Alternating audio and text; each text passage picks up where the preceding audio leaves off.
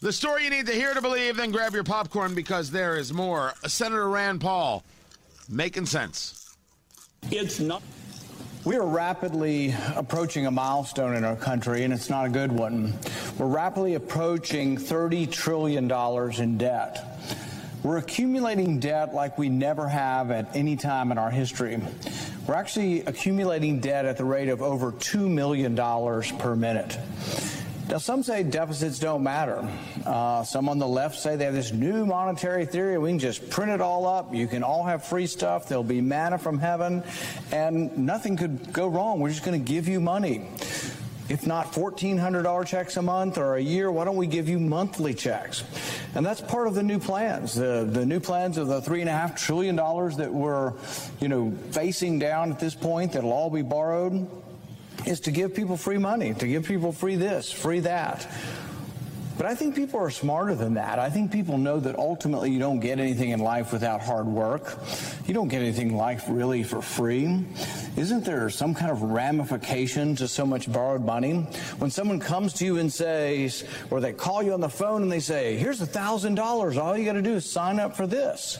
Most people immediately recoil and they say, well, that might be a scam. Somebody's going to be ripping me off to say that. What's sort of the bait and switch of the politics we face now? People are saying, we're going to give you free college, free cars, free cell phones, free this, free that. Everything in life will be free. You won't have to work anymore. The problem is there are ramifications. Money doesn't grow on trees. The money's got to come from somewhere. So either we borrow it, we become more indebted to foreign countries, we tax people for it, or ultimately the way we fix a lot of our deficit problems is we simply print the money. And so when the Federal Reserve prints the money, as we increase the money supply, the money that we have becomes worth less and less. It loses its purchasing power. This is the insidious tax of inflation. And the interesting thing about it is, is inflation is a regressive tax. It doesn't affect everyone the same. In fact, the tax of inflation actually affects the working class, the people of lower incomes, and those on fixed incomes and pension, retirees. It affects them much worse because they don't have the ability for their income to go up. So right now we're facing 5% inflation because of the massive borrowing that really both parties instituted in the last year. They decided that the result to the pandemic would be. This conversation of inflation is the best economic conversation I've heard in a generalized way in a long time. And it's exactly Rand Paul is giving out the blueprint of how Republicans should be campaigning over the next year. Inflation is a tax on the working class. Inflation is a tax on the uh, on on the poor, you could say but it is absolutely a tax on the working class. And it is a tax. Bad monetary policy is a tax.